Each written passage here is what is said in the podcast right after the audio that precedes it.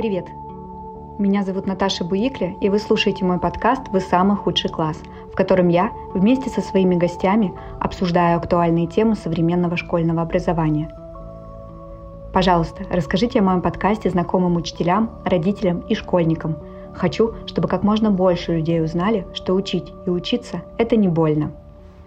Сегодняшний эпизод о семейном образовании. Мне кажется, что эта тема становится только актуальнее с каждым годом. Я пригласила обсудить со мной эту животрепещущую тему Дашу Карандаш, маму двух мальчиков-хоумскулеров – Арсения и Адриана. Даш, привет! Привет, Наташ! Расскажи, почему вы выбрали семейное образование и как вообще все у вас начиналось? Семейное образование не сразу, конечно, это пришло ко мне. Ну, то есть у меня два ребенка на семейном образовании, и благодаря младшему я забрала старшего. Вот у нас как-то вот такая история наоборот. Старшему сейчас пятнадцать, младшему десять лет. Старший отучился до седьмого класса в школе, младший в школу не ходил вообще ни дня. Конечно, временами жаль упущенного времени со старшим ребенком, но если бы не было этого опыта в обычной школе, то младший пошел бы по тем же стопам, и мы совершили бы те же самые ошибки. С младшим мы делаем так, как считаем нужным в образовании, в общении. Твой старший сын, Арсений, он учился в частной школе. Почему вы вдруг решили его забрать? Что было не так в школе? Или насколько было вам классно с младшим, с Адрианом, на семейном? Что не нравилось. Мне не устраивало с первого класса это домашние задания, которых не должно быть. Объем заданий. У нас была хорошая учительница, она была добрая, не поднимала голос на них, но у нее была такая вот идея научить всему, они должны знать как можно больше. То есть у нас немножко уроки заменялись, допустим, рисование и труды иногда на математике, прорабатывание контрольных. Вот я должна дать, они должны знать. Дети уставали. Было много дополнительных материалов. Проверочная, и контрольная, и тесты, и еще чего-то там. Ну, такая пачка по каждому предмету. Мы не успевали. И у меня Арсений, он такой вот, натура такая задумчивая, скажем так. Вот, он, конечно, этот бешеный темп, он не успевал. То есть вот сверху кидают, кидают, кидают. Хочется сказать, горшочек не вари, потому что все уже. Не хватает места просто у детей памяти, мне кажется. И для моего Арсения тем более. Он у меня такой, что вот ему надо мало, но объяснить хорошо. И не бежать дальше, потому что он еще не понял, допустим, до него не дошло. Немножко притормозить. В школе же, неважно, понял, не понял, мы идем дальше. В общем, поезд едет. К пятому классу такая ситуация уже была довольно серьезная. Мы отдали ребенка в легкую атлетику. Три раза в неделю, по-моему, были занятия. И, конечно, он еще меньше успевать стал. А оценки должны были быть хорошими. Перерешивалось это все, там очень много этих примеров, чтобы чего-то там, в общем, достичь. Но а мне и Арсению, наверное, даже тройки бы вполне хватило по какой-то контрольной. Ну вот он знает на эту тройку, и, и давайте идемте дальше. За оценками совершенно, ну, мы не гнались. Нам просто предложили, может быть, спорт убрать, раз не успеваете. Я отказалась. Ребенок выпустился. Я сказала ребенку, как решаешь, так и решай. Это твои знания. В школе главная оценка. Вот на оценку. Вот должна пятерка. Как ты там ее получишь, спишешь или еще что-то, это как бы без разницы. Все-таки школа вот ориентирована на какие-то вот результаты на бумажке. Вот он пошел в старшую школу. В классе как-то они дружные, конечно, ребятки все были. Мальчики очень дружные. У нас там была проблема с девочками. Девочки были огонь. И какие-то ситуации такие вот пошли. Они очень у нас приятные. И у меня уже младший был на семейном обучении. И мне не было так страшно забрать старшего ребенка из школы. И мы поговорили с моим мужем, он, он за все за, поддержка на семейном образовании, конечно, должна быть. Это должно быть обоюдно обязательно, вы должны договориться. Если папа против, а ты очень сильно хочешь, ты забираешь ребенка, да, на семейное образование, ну, потом просто будут, помимо того, что это период адаптации такой и для ребенка, и для тебя, как мамы, и у тебя еще нет союзников в семье, и папа на это все смотрит и может, не знаю, там шутить, на, на что-то не выделять деньги, на какие-то дополнительные занятия или книги, еще что-то. Долж, должно быть понимание у обоих родителей, что ребенок на семейном образовании. Еще бабушки могут не поддерживать, поэтому здесь точно должен быть союзник. Бабушки — отдельный вид творчества тут, ораторского искусства. У нас тоже, честно говоря, мама не сразу приняла. В чем повезло? Когда я решила, что младший не пойдет в школу, мы присоединились к сообществу «Классические беседы». Сообщество единомышленников, есть определенная программа, и встречаются дети раз в неделю для занятий. Но это уже к вопросу, кто как занимается на семейном образовании. Кто-то к платформам подключается, кто-то какие-то частные школы, ну, то есть мини-группы какие-то организуют и силами родителей, там, педагогов нанимают. Но опять-таки это мини-школа получается все равно. У нас с младшим, он пошел в шесть лет вот в это сообщество, и мы решили как бы попробовать. Ну, будет семь лет, если нам не понравится эта форма семейного обучения, ну, что, пойдет в школу. У меня возможность была. Я работала в этой гимназии, как бы отдать ребенка туда же не было проблем. Вот позанимавшись год, и как бы моя мама тоже так скептически на это все смотрела. Ну, у вас есть год, ну, ладно, посмотрите.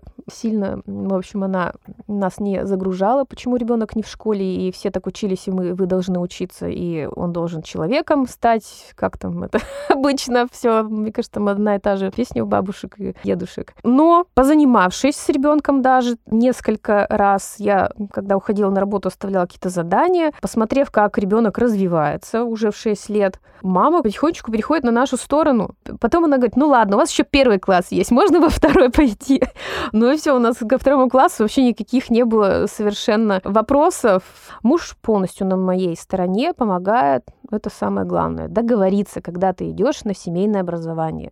Расскажи чуть подробнее о программе. У Арсения, например. Проблем, кстати, уйти из школы у Арсения не было. А бывают такие случаи, когда ребята-подростки уже, ну, страшно родителям это, да, но и дети тоже не хотят уходить. Говорят, что у меня там друзья, да как, да я. Потом печалятся, дома сидят, приходят в себя очень долго. У меня Арсений, у него был пример, как мы с Адрианом занимаемся. Адриан гораздо меньше занимается, чем он.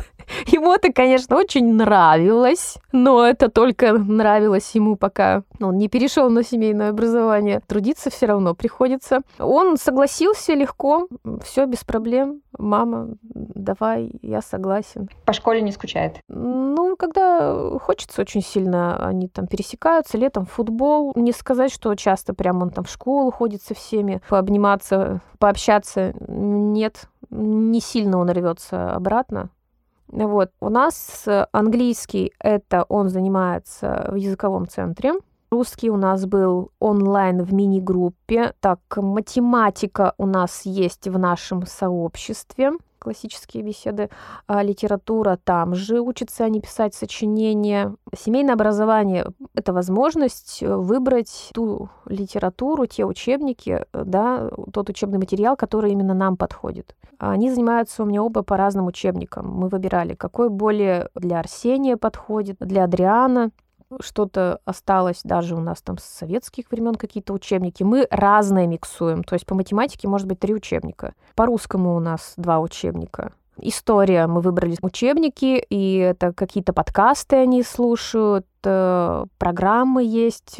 После того, как все посидели на карантине, очень много онлайн-платформ, довольно таких качественных, понятных для детей. И то есть, ну, выбрать вообще без проблем. Ты сама все это находишь? Учебники? У меня есть единомышленники, родители, которые тоже на семейном обучении. Вот наше, в частности, еще сообщество делятся учебниками, книгами, которые интересны, какие-то новинки, энциклопедии. И пунктик, что мы берем информацию. Допустим, если пишется какой-то доклад, мы еще очень много работаем с обработкой информации, с ее достоверностью, с ссылками на какие-то источники. В школе у нас есть учебник, мы вот ни шаг влево, ни шаг вправо, а как бы тему можно со всех сторон посмотреть с точки зрения истории, и одного источника, и какого-то лектора. У нас, если работаем с каким-то текстом, то первое, что мы делаем, это в книгах сначала смотрим все, что есть в книгах. Второе, мы смотрим это в интернете, но исключаем Википедию.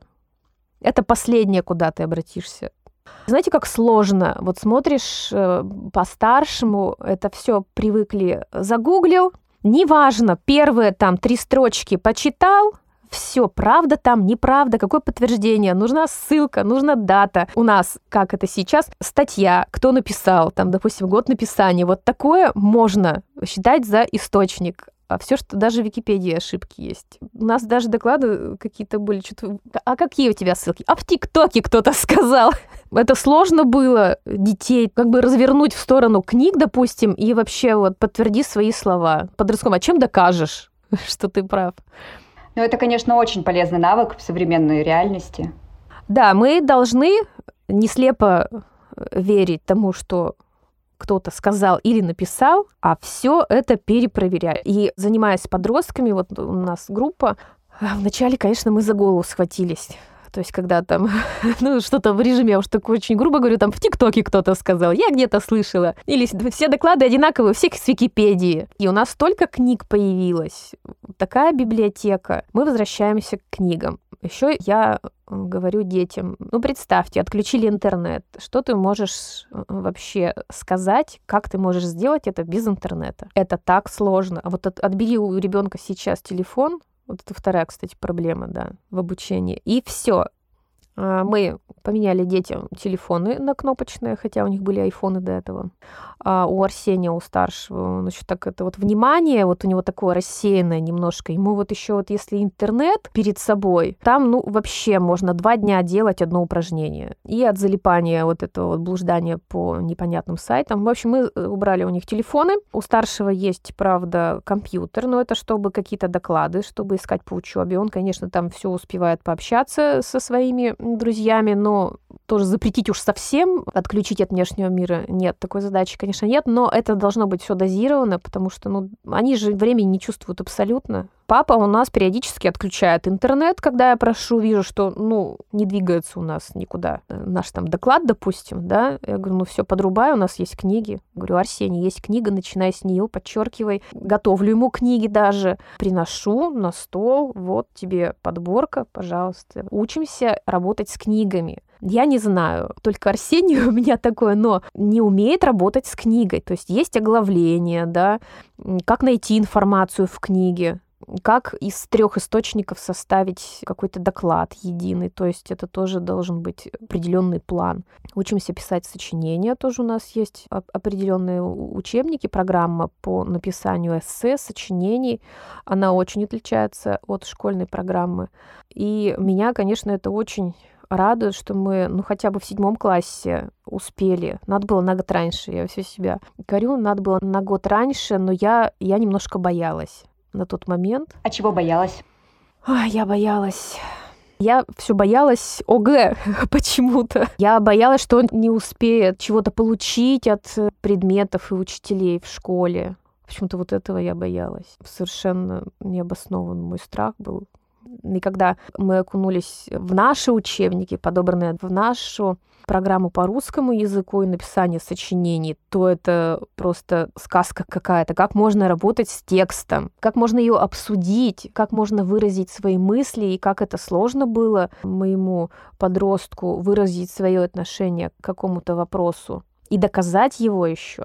Потому что на уроках нет столько времени на обсуждение с каждым учеником, да, его сочинений, его личных мыслей, переживаний, его мнения вообще. Этого нет. И мы когда тоже садились с, с Арсением обсуждать тему какого-то там сочинения или даже доклада, то как бы вот в параграфе «Ты как думаешь?» там вот такая пауза была.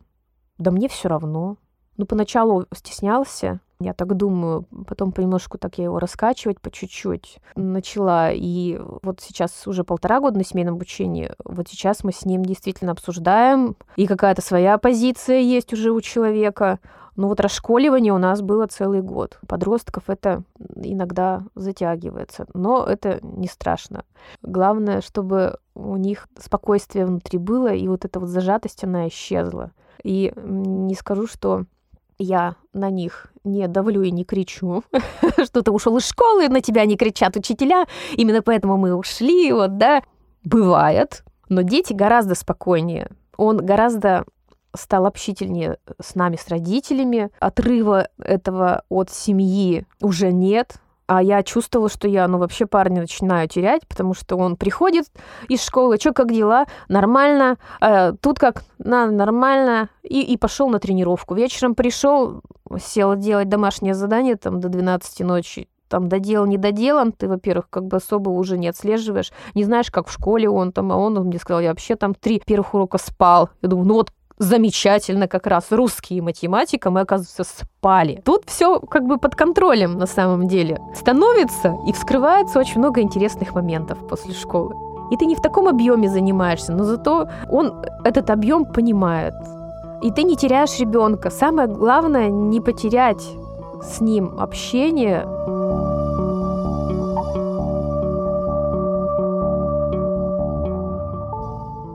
Расскажи, как у мальчиков распланирован день? У нас есть определенное расписание. То есть я решила, что все тренировки у них будут с утра, ну, чтобы они долго не спали. У Адриана футбол с восьми утра, у Арсения легкая атлетика с восьми утра. Они приходят домой где-то в десять, пол одиннадцатого, с одиннадцати где-то до двенадцати с собаками погулять. Потом мы приступаем к занятиям. Математика, русский с младшим в основном. Дальше что-то типа окружающего мира мы вообще практически не открывали, только во время аттестации учебники, потому что у нас каждую неделю определенный доклад на какую-то тему он пишет. Английский у Адриана два раза в неделю. На логику я его еще отдала. Очень ему нравится. Вместо шахмат, в общем, у нас. И спорт. У всех мальчиков три раза в неделю. И вот исходя из этих тренировок уже, как они там восстанавливаются, мы занимаемся. Ну, часто, конечно, это вечер. И в выходные мы делаем такие вот предметы. Изучаем художников, доклад какой-то у нас, либо рисовать. Открываю тоже доступ младшему к платформе обучающей. Он сидит, рисует. Арсений, вот сейчас у них блок искусств, и тоже мы на выходные оставляем изучение художника, доклад он делает, и композиторов, то есть отслушивать какие-то музыкальные произведения известных авторов, каждую неделю это разный, писать доклад по этому худо... художнику, музыканту.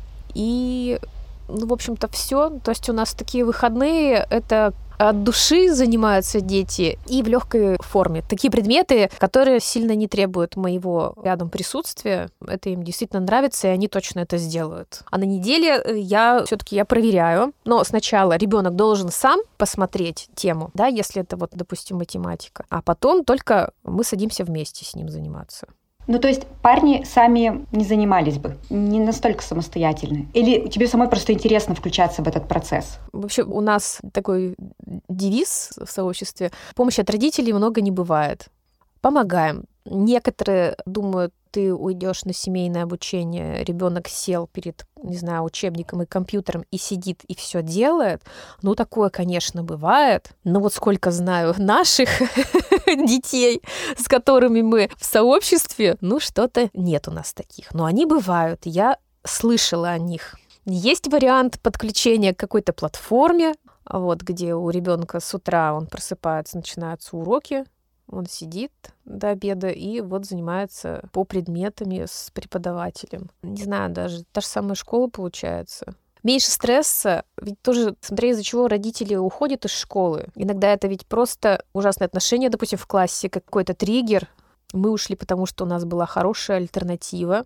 Как бы я уже с младшим это попробовала, ничего страшного. Я была спокойна. Ну и за социализацию мы вообще не переживаем об этом. Можно не говорить, что сейчас ребенок получает в секциях то же самое общение. Я тут, кстати, сейчас вставлю пять копеек. Какое-то время назад я слушала запись эфира на «Маяке». Александр Бурашов, российский писатель и журналист, общался с главным редактором издания «Семейное образование». И там, естественно, им прилетел вопрос про социализацию. И, по-моему, был классный очень ответ о том, что социализация — это процесс усвоения поведенческих норм. И эти нормы, эти модели поведения закладываются вообще-то в семье. А в школе, в садике, ну, в любых других детских учреждениях эти нормы только отрабатываются в процессе общения. А родители чаще всего путают, получается. Потому что если речь идет только об общении, то тут как раз-таки, мне кажется, семейное образование может хорошую альтернативу в школе предложить в плане общения, потому что ребенок общается в группе по интересам, больше общается со взрослыми, а это тоже более качественное общение. А в школе Ну что там, вот это стихийное общение на переменках? Или вообще никакого общения, потому что все в гаджетах? Но бабушки-то с дедушками до сих пор думают, что он будет диким без школы. Ну, просто вот иногда лучше не надо этой социализации школьной. И на семейном обучении это действительно ты в семье, у тебя модель семьи закладывается, правильные ориентиры, больше общения с родителями. У нас еще к тому, что дети на семейном обучении. Папа работает дома, фрилансер. У папы дома студия, он занимается записью рекламы. Я работаю три раза в неделю. Я где-то часа на три ухожу заниматься с детьми рисованием, вот, и потом возвращаюсь. Но помимо этого у меня вечно какие-то там проекты, планы, и еще творчеством дома заниматься. Поэтому вот я себя иногда останавливаю, что, ой, ну надо же как-то... Дети, дети, надо вернуться, нам же еще столько нужно сегодня пройти, успеть или дать задания какие-то определенные. Ну, то есть я все равно задаю темп нашей учебе, я помогаю, я подбираю материал для написания каких-то там докладов, книжки рядом положила, поставила. А иногда такое просто бывает, книжка лежит на столе, под тетрадью мы не можем найти. Ну, вот такое вот еще бывает. Поэтому, чтобы не тратить время на вот это вот, а где, что и как, я уже вот принесу, положу, и все. А дальше сами сидим, подчеркиваем, выписываем, работаем. Все. Время пошло. И раз в неделю у вас встреча в сообществе? Раз в неделю у нас встреча в сообществе, да. Мы встречаемся, мы уже, мы работаем тоже по определенному плану. У нас там есть свой учебник, свои материалы. Там у нас с младшим русский язык, написание сочинений тоже с первого класса. Там работа с текстом, я просто начинаю заниматься с ним. Маму как-то просила, и мы в таком были шоке, как оказывается, пишутся сочинения, что есть определенная структура, как наполняется сочинение. Это вообще, это мама в диком восторге. Тут у нее вообще уже не было никаких вопросов. Она просто с упоением, с младшим. Если я там чуть не успеваю, говорю, мам, вот я вам отправила, давайте там ставьте тут. У нас есть уже второй черновик, и надо сейчас вставить наречие на «о». Нужно сейчас украсить. И вот начинается вот это вот наречие на «о», и они такие слова после этого выучивают. У нас даже специальные списки есть с этими наречиями на «о». На двух листах можно выбирать. В общем, это просто потрясающе. Великолепно. Великолепно.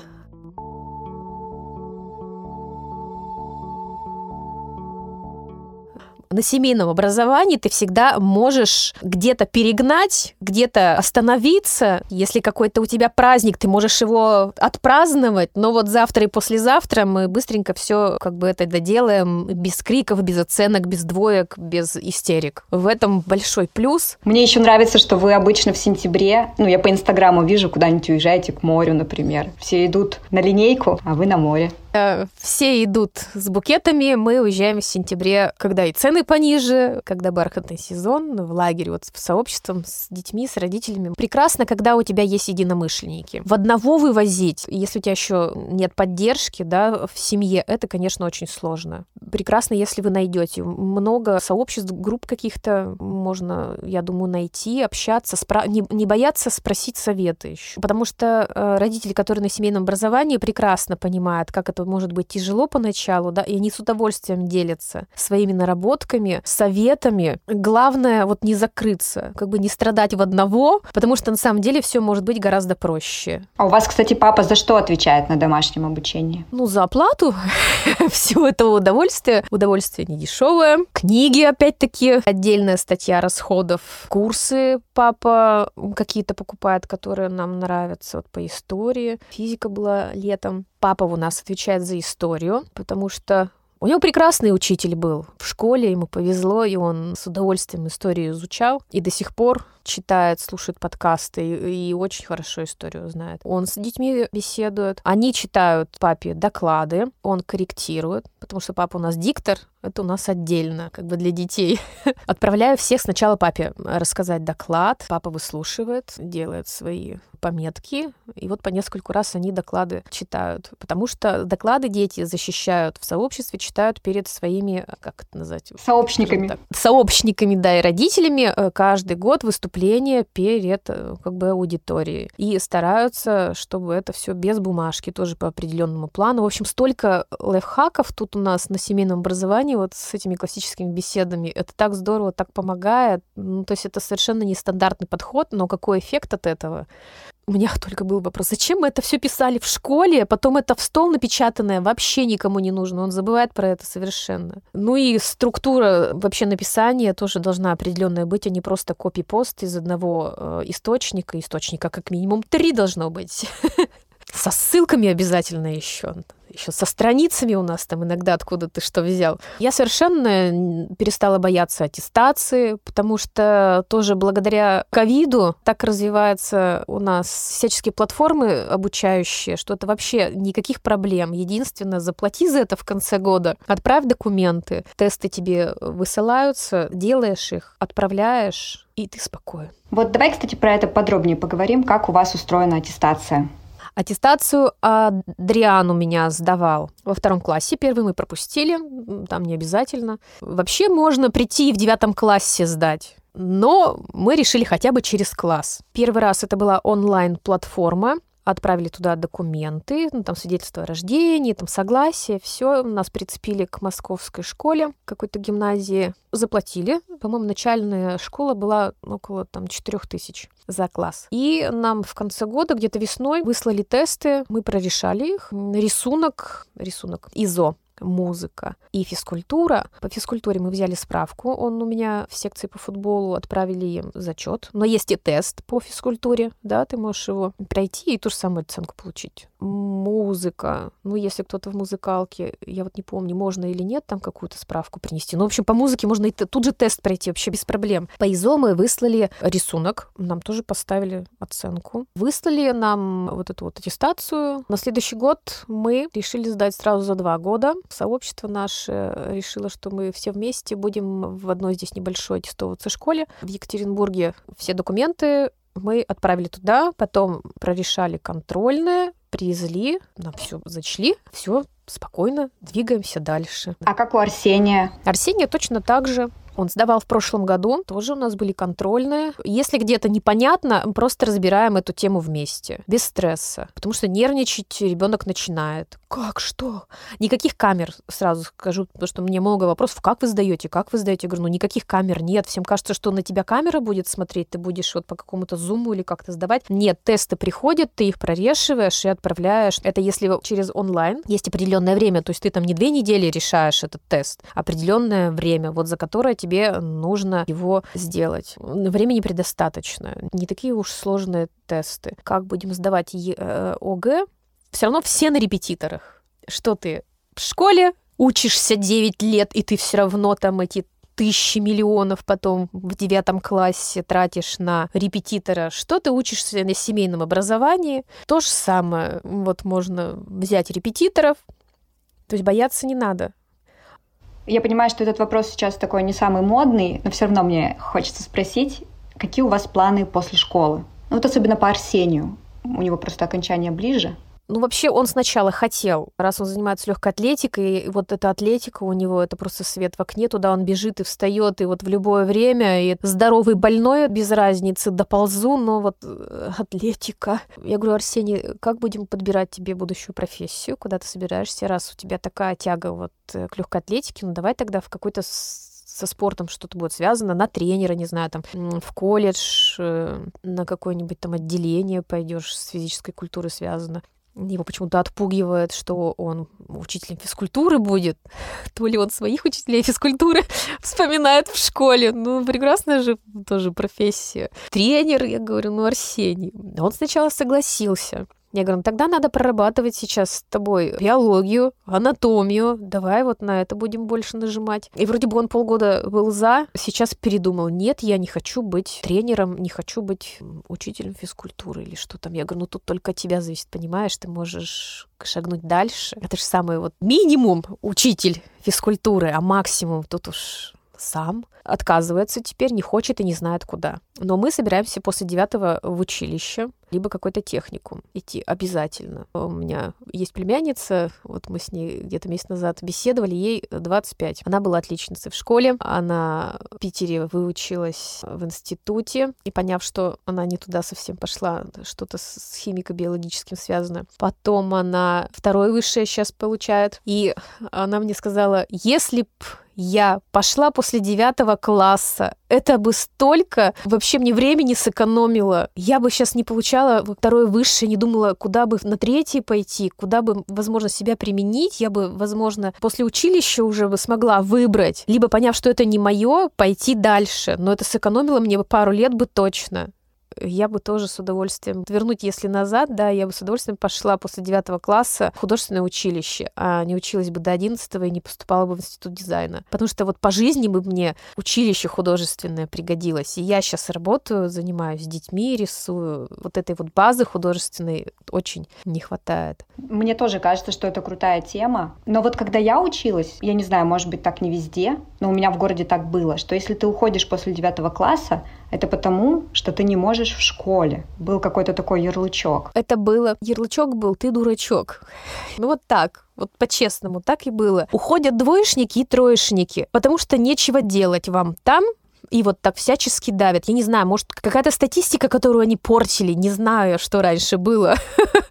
Их вот очень так методичненько всех двигали. Идите дальше, вот вам пригодится. Работайте руками, идите там куда-нибудь. Ну что, они людьми не стали, что ли? Мы встречаемся, прекрасные ребята, у всех все получилось. Даже если дальше люди идут в какую-то другую профессию, у них есть что-то, что им дал колледж. Ну, например, какую-то профессию руками. Я все тоже... Моя тема всегда хотелось что-то еще уметь руками. Не знаю, людей стричь. Если тебе, например, все надоело, надоело заниматься интеллектуальным трудом, вот, пожалуйста, вот тебе гараж, занимайся.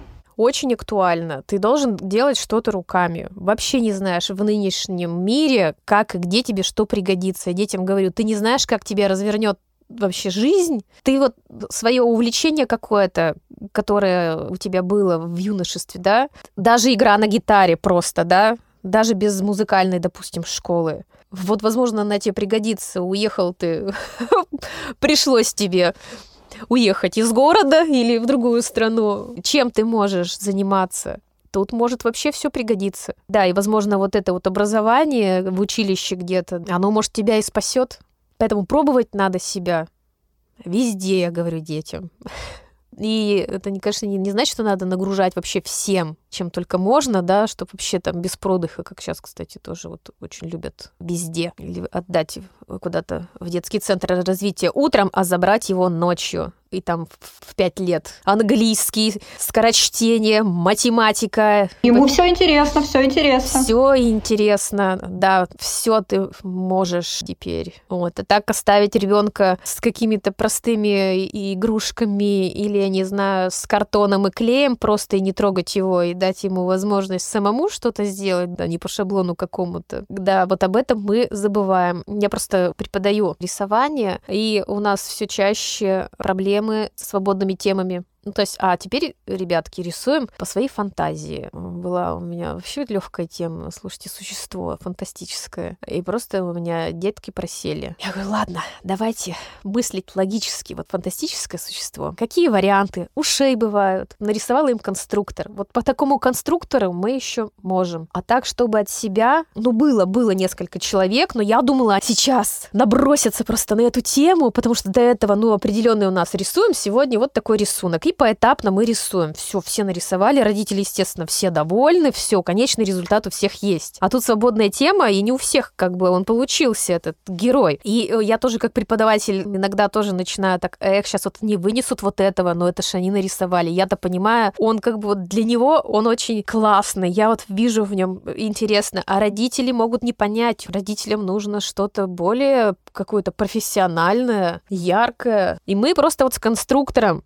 Голова может быть такая-такая-такая, лапы такие-такие-такие, крылья, может быть, и не будет, и дети все у меня. Ой, какое я, я. Они вот, они не могут выразить себя вот в свободной теме. Мы очень плотно в каких-то рамках засели, И вот это тоже в школе работа по шаблону и стандарту. Ну, просто ребенка как личность, просто ее теряем.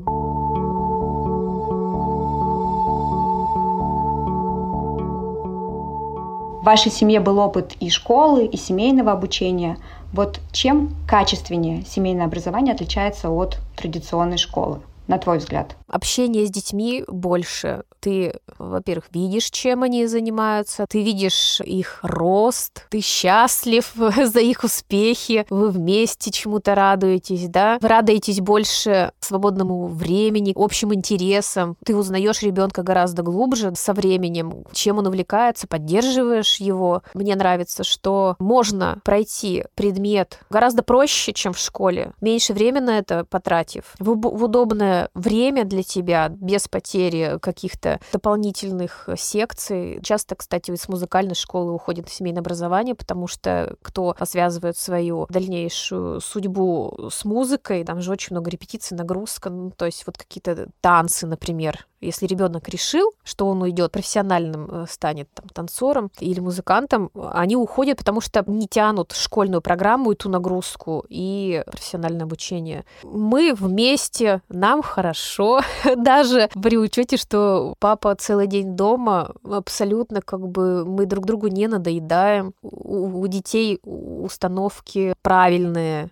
Не видят общения родителей. Я думаю, это в будущем им поможет свою семью завести. Ну что, путешествие, конечно, самое приятное. Ты можешь в любой момент совершать без вот этих открепительных всяких писем. Ты можешь подбирать себе правильную литературу, которая тебе кажется уместной. Учебники, рабочие программы, менять, миксовать, смотреть, что твоему ребенку полезно. То есть ты, исходя от своего ребенка, подбираешь программу, а не всех под одну к ребенку равнять. И если ты где-то проседаешь, ты можешь месяц вот с этими уравнениями просидеть, а потом просто догнать за две недели всю остальную программу. У нас вот так было с младшим. А младшая школа вообще не нужно бояться. Вот там делать честно нечего. Меня удивляет, когда репетиторов в первом классе нанимают, второй просто да как? Да ну вот зачем? Я, я не понимаю, что можно во втором классе это не понимать. Можно же просто учебник поменять. Ну, может, не подходит ребенку этот учебник. Ну, правда, сколько такой таких случаев было. Устный счет. Мы это упускаем очень сильно. Решать задачки в уме, а не записывая их, как в школе. Ты должен все записать. Вот все просто. Вот перепис... переписывание учебников какое-то идет. Мы в первом классе, по-моему, вообще ничего не решали. Мы только устным счетом занимались. Таблица умножения, примеры в уме. Мы там, по-моему, даже в первом классе полвторого прошли с ребенком, шутя. Вот честное слово. Потом открыли учебник, начали какие-то контрольные прорешивать. Он меня берет просто и все решает.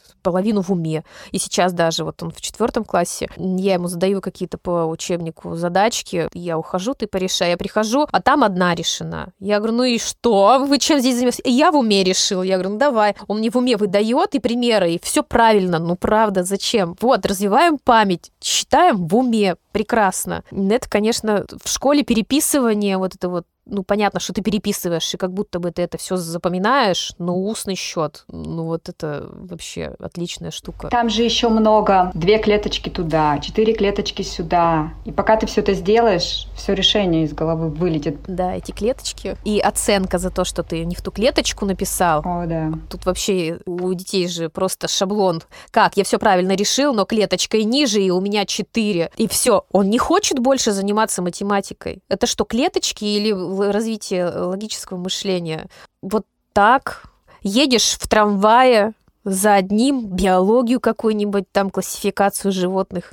Поехал в деревню, пожалуйста, накопал, то есть и наглядность еще. Ты в огороде копаешь параллельно, все изучаешь эту биологию, окружающий мир этот. Это боль родителей начальных школ. Вышли в парк. Тут ведь тоже желание родителя. Семейное обучение это не повесил ребенка на онлайн-школу, вот на стул посадил, он сидит. Это труд, но это дает потрясающие плоды. Вы не теряете детей. Что-то я такая радостная прям. Вот так иногда просто, Наташ, сложно, да? Вот перед Новым годом все подрывать начинает, уже все, усталость у всех, все на последнем издыхании уже. И думаешь, да ну ничего же не получается же, вообще ничего. А потом отдохнешь или кому-то рассказывать начинаешь, и когда ты это говоришь, и это ж так потрясающе. Просто вообще не хочется никуда, конечно, возвращаться, но что я себе все эти годы говорю? И когда меня очень часто спрашивают про семейное обучение, когда узнают, ой, у тебя двое детей, да с одним-то было, там вообще глаза на лоб лезли. Да как это?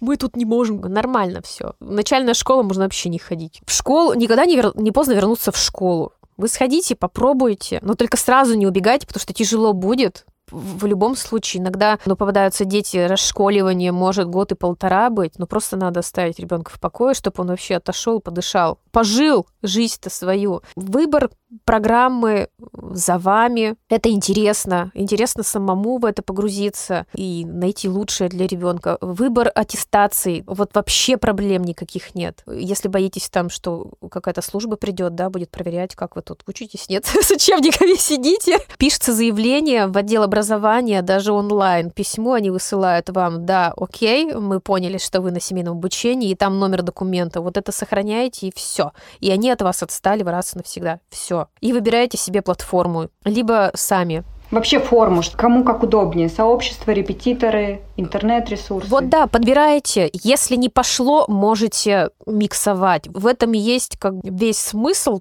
подбор индивидуально для вашего ребенка. Ребенок, когда заинтересуется, он сам будет делать. И копать. Вот, нам повезло. У нас сообщество «Классические беседы» полностью подходит. Параллельно мы... Там нет полной программы по как бы предметам. Там определенная как бы база у нас дается, да, и там очень много риторики. Ты говоришь постоянно, задаешь вопросы детям, они на них отвечают, пытаются сами найти. То есть логика вообще у нас прокачивается, и опыт выступлений, и защита каких-то проектов. Арсений позавчера защищал грант, подавал на грант, как будто бы они работали две недели. Очень интересно было детей послушать. И пригласили реальных экспертов по грантам. То есть у нас вообще как все по-настоящему. Детям, когда выделили сертификаты, ну типа там на сто пятьдесят тысяч рублей, там на тридцать тысяч, кто сколько там просил, они с этого, что, правда, что ли? Потом, конечно, ну это как бы ну, не настоящие они, ну просто люди-то настоящие сидели, которые грантами у нас занимались, кто там миссионерской какой-то деятельностью, социальные работники наш директор пригласила, и они давали советы настоящие, вот как ты бы в жизни защищался, чего тебе не хватает в твоем гранте, да, у детей вот такой опыт, то есть главное, как вы организуете, мы вот за гранты защищали, и несколько грантов прям вот реально можно в жизнь воплотить, сказали эксперты, в общем, потрясающе, под впечатлением все вышли. Очень круто. Скоро будет учебный суд, они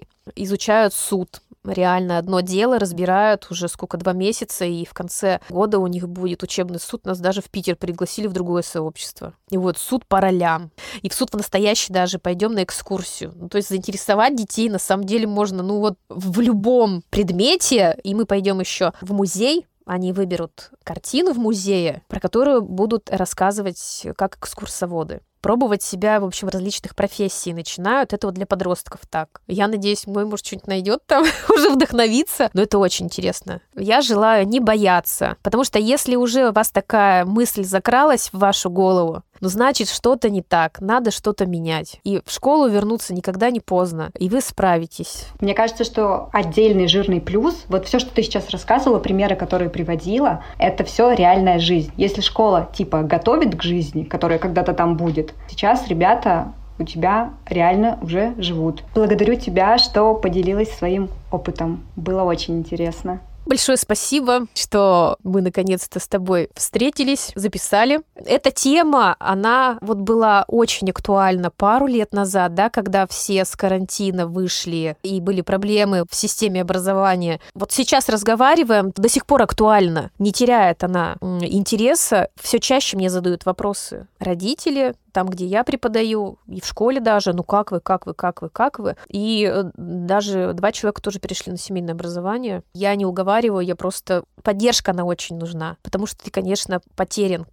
Ты хочешь, но ты не знаешь, за что схватиться. Спасибо подкастам, много тем раскрывается. Кому-то это поможет, и действительно сделаете правильное решение в своей жизни, и поможете своим детям, и будете с ними вместе, самое главное. И увидите, как они растут, как они умнеют, как можно с ними разговаривать по-человечески, вообще что-то обсуждать, не ругаясь, а сделал ли ты, и не наказывая, а вот ты не сделал, вот тебе.